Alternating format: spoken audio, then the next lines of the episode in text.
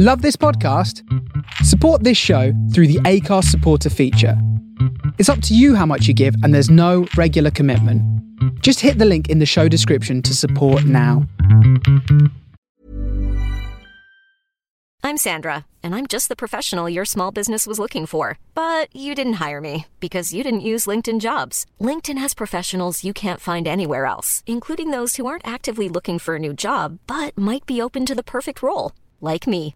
In a given month, over 70% of LinkedIn users don't visit other leading job sites. So if you're not looking on LinkedIn, you'll miss out on great candidates like Sandra. Start hiring professionals like a professional. Post your free job on linkedin.com/people today. Hey everyone, Salam. Welcome to Amaliah Works from Home. Selina, Nafisa, and I have decided to stream our daily morning meetings where we check in with each other while social distancing, share our reflections, and try to keep up the morale during these uncertain times. This episode, we're discussing why some don't want to be called a feminist. We catch up on Boris's rule of six and the bad behaviour of Twitter muftis. All our love and duas. I have, I have a topic. Go for it. So I was writing, I'm working on something, and in the comments, uh, the editor wrote, um, the editor kept a line that I hadn't put in, and it was about calling myself a feminist. She put a line. was, no, she didn't put a line in, but she was editing some work that I'm contributing to. And she, so I was writing a piece of work, and then I basically commented and I said, I don't want to use the word feminist in this piece of work to describe myself, Yeah. right? Um, and I just thought I'd put it out there. Sara, do you call yourself a feminist? No, and I don't call myself an activist, so I don't call myself anything. Really.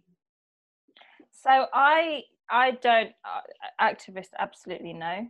Mm. Absolutely no. So what I find really interesting is people call me feminist, but I never give like I even remember I went to do a talk once and in my bio they had written feminist and I was like did I tell you I was a feminist for you to put that in my bio? Do you know they're like Nafisa, CEO and feminist? I'm like, how about no? Right? and I've n- I've never really properly tried to unpick why I'm so uncomfortable with it, and I literally just put it on my stories as I do, um, and I just put the comment that I wrote saying I don't want to use the word feminist, and I said working on a personal project, I still haven't even properly unpicked why I'm comfortable with using the word feminist when describing myself, and then a couple of people messaged me and someone said a lot of different uh, she said how they spoke about this in book club and she said a lot of different opinions but the main ones were the connotations around the word and how in the west as a muslim in the west a muslim feminist is viewed as a paradox or someone breaking barriers mm. when we don't need state feminism because islam gave it to us already. A lot of stuff around women and culture being stronger than deen. And i with the thing whole thing of like islam gave it to us already i feel like people's argument is like yes but we we we live within structures where there is misogyny and patriarchy so it requires feminism to uphold what islam gave us and mm. then someone else said i thought i was the only one who thought this i don't know i did Sorry, I, I just need to come in there with the with the people who said I thought I was the only one. How many billion people is it in the world? Yeah, how many billions? so she said Why are you thought, laughing like that? So he said, I thought I was the only one who thought this. I don't know. There's something about the word feminist that makes me feel uncomfortable and gives me the ick. I can't explain. Maybe it is because as Muslim women, we are constantly seen as oppressed and are constantly having to present how liberal we are. Feminists also like to see Muslim women as a project. We are like an experiment almost. I can't explain it. One of my regrets I have is that I claimed to be a feminist in my undergrad dissertation because deep down I knew something didn't sit right with me. And she wrote her dissertation on Muslim women's attitudes towards the modest fashion industry. Mm. So I just thought I wanted to get your thoughts really. Do you think other people assume you call yourself a feminist and that's why they label you a feminist? I know. I, I guess. I guess. I guess it's like they they obviously see the work that we do as for women, and so by default, it's a Yeah. feminist that's what I think the issue is is that that conflation. You know what it is? Feminism. Society, and you know what I mean society. Yes, Nafisa rolls her eyes. But everybody that we, you know, all of the masses, everybody just loves to put people in boxes. And all because we obviously we rep Muslim women and the work that we do. It's like, oh, they're, they're feminists. And it's like, what does it make it easier for you to understand our work? Like, what is it? Where does it come? What's the perspective on that? And recently, I'm unpicking it, and I think someone made a really good point. You know, when we a couple of weeks ago, the Muslim Twitter tweet came out about motherhood and about um, and this, you know, we we got to the crux of it that the tweet looked through the lens of capitalism and how motherhood basically has no benefits in terms of when you look at the lens uh, when you look at it through the lens of capitalism e.g not being able to earn income etc etc it's a debate for another day. If you want more look at the thread on our instagram. Lots of comments there. And i remember somebody said you know it's not we're not trying to seek equality. We're trying to seek equity. And there is a difference. And i think with in terms of like the feminist debate it's always been about seeking equality. And the thing is within the tenets of our faith like there is a difference between me as a woman and a man in terms of um, the qualities that we have, right? And the things that we've been blessed with. And I'm just going to read the definition because you know I love a good definition. Equality is typically defined as treating everyone the same, right? Mm. And giving everyone access to the same opportunities. God, I really sound like Priti Patel there. You know, I should. I, but, I, but I feel like let me that, read the definition of it. Equality is typically defined as treating everyone the same and giving everyone access to the same opportunities. Meanwhile, equity refers to proportional representation by class, race, gender, etc. But that's the thing. I, I don't even think you can say all feminists are trying to fight for equality because I think feminists has become such a broad term that yeah. there are people who are fighting for equity. There are people who are you know intersectional in their feminism and i think that's the thing it it is such a broad term that it it almost is something but not everything at the same time does that make sense mm. it's not something it's like it it's a pursuit but also there are so many different ways in how people are pursuing that pursuit under that label mm. you know so i feel like we can't brush feminists all with this tar brush Hey. Tar, tar, tar all feminists with the same brush. Yeah, because you know, like I have friends who are feminists, they're Muslim, and their their fight is very same to my fight.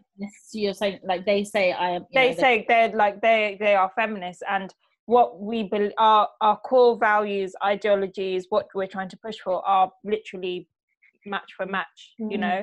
And they've titled their work as feminist, or they've titled that pursuit as feminism in action whereas for me i just i i don't know i don't know if it's i don't know what it is i really don't know what it is i don't know if it's just the connotations and how it is so tied to often white women and their pursuit and that power dynamic of seeing as Muslim well, women tied or like I, I think for me as well like it just it there's these flashbacks of you know when there's debates online and stuff and then to end the debate or i don't know to like interrupt it you'll have like a muslim say oh you're just a muslim feminist. Yeah, yeah. yeah i think i think it is part of that where it's, it's been like used as a as a tool to basically shut us up. Yeah. And because I, I even think of um michaela Coel, the actress and in one of these like big talks, you talks, dropping names these days. Who michaela coel i mean i don't know her but she did the james mactaggart lecture. Don't know if i said that right. And even in that talk she talks about the underrepresented right within film tv and things like that. But she doesn't choose to use What's the words name? huh? What's her name? Michaela Coel. she doesn't choose to use the words that we would think you'd use. Instead she used the word misfits and I read, I heard another interview later, and she was talking about how if she hadn't used misfits, everyone would have been hung up on the language. But mm. misfits was very clear in what she was saying. She was basically saying like this industry is not inclusive, you know, it, it doesn't serve the misfits well, da, da, da, all of that sort of stuff. Mm-hmm. And so it was a clever use of not using the language that we would expect her to use yeah. because that language would actually detract from the mm. message she's mm. trying to get across and i do sometimes feel that with like um that I, I think part of it is that as well. I feel like using the word feminism and feminist unfortunately hijacks your messaging. Mm. Yeah, and obviously, like you know, that shouldn't be a reason to not use it if that's what you believe you mm. are doing and you are being. But I think it, it is a consideration of when you're trying to get a message out there. Yeah, same thing with activists as well. Like, if imagine if we called Amaliah a Muslim woman, uh, a feminist Muslim woman platform, mm. it would put a lot of people off within our community, you mm. know. But then there's also probably people within our community who associate us with feminism, yeah, you know.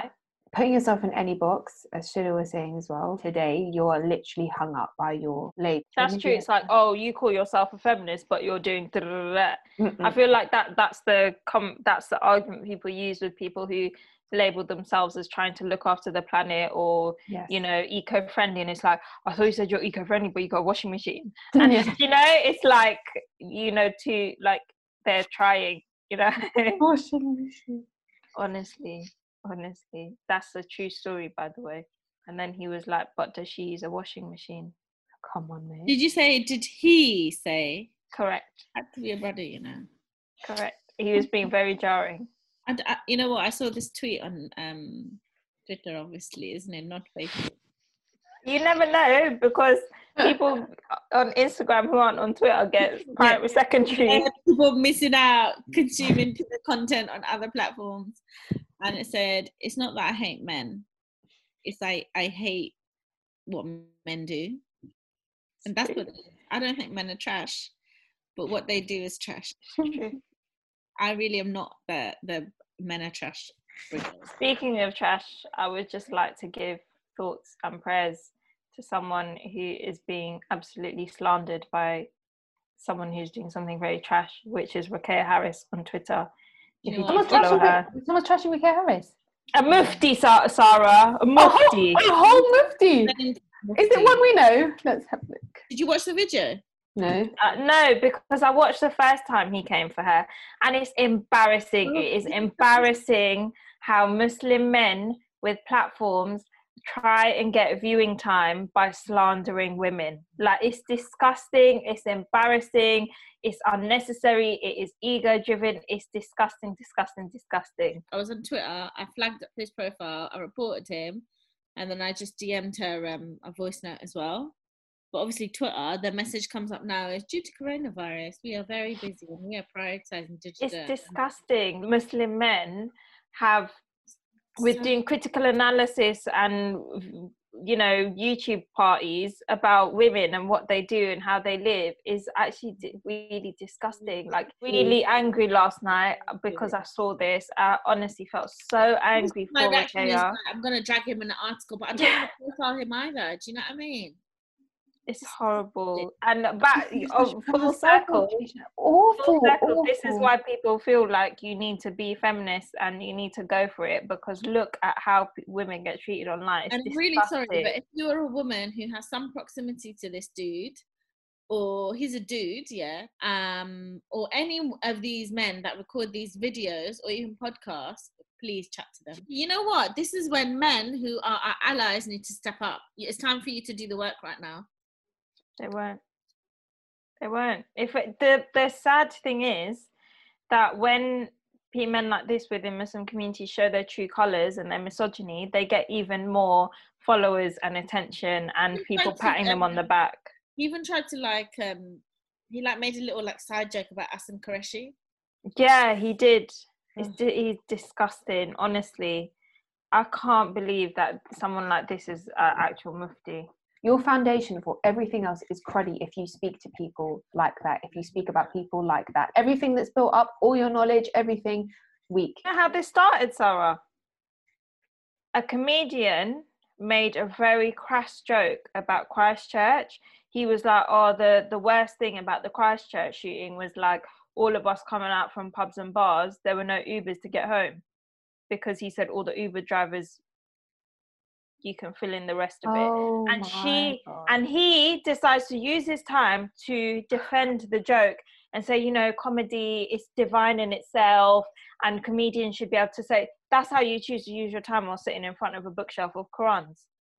And then Ruqayyah was basically like, bruv, no, like there's no justification for that joke. It was very distasteful. That's how it started. No, you know that feeling we've had before when like someone said something mean about Malia or about us on Twitter. You know that feeling that sits with you. You know that's what she's fe- do you know that's totally, totally, totally, totally unjustified. I'm so like, it's such horrible. I- I'm so riled up. I, I just can't as bullying. lack of adab and disgustingness.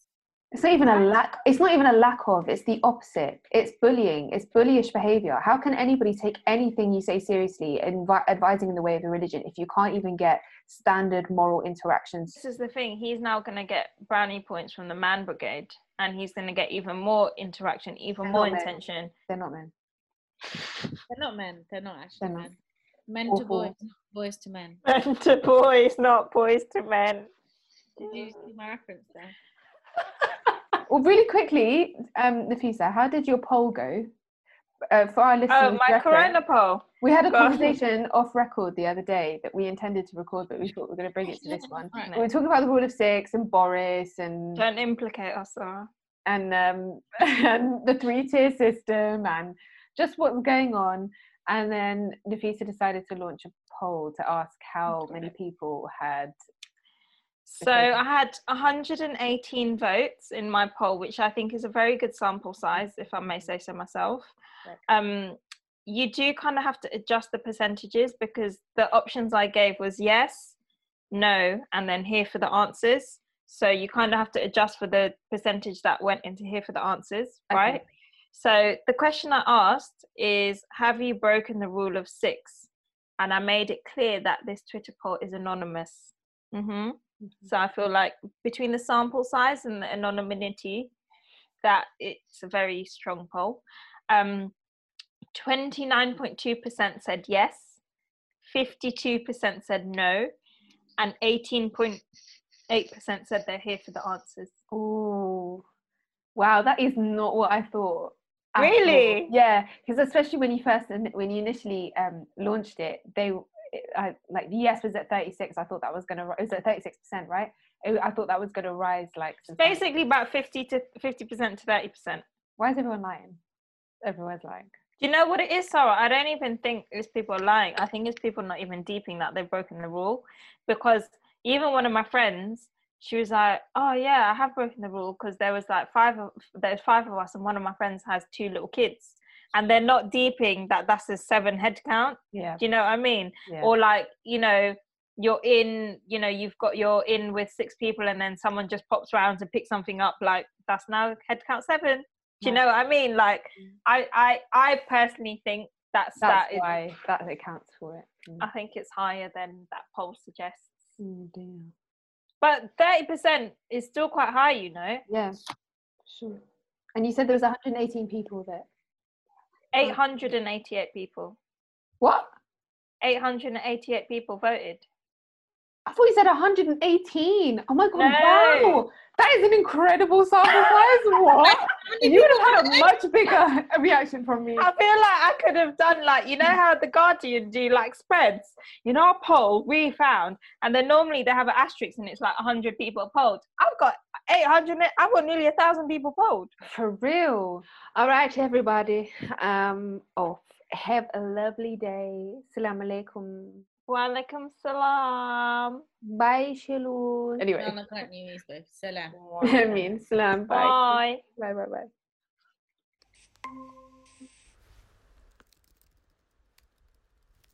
Hey everyone, thanks for listening to this episode of Amaliah Works From Home. If you enjoy our episodes and want to support our production, head on over to amaliah.com slash support.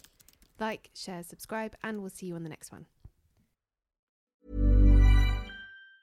Hey, it's Danny Pellegrino from Everything Iconic. Ready to upgrade your style game without blowing your budget? Check out Quince. They've got all the good stuff shirts and polos, activewear, and fine leather goods, all at 50 to 80% less than other high end brands. And the best part?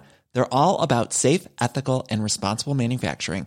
Get that luxury vibe without the luxury price tag. Hit up quince.com slash upgrade for free shipping and 365 day returns on your next order. That's quince.com slash upgrade.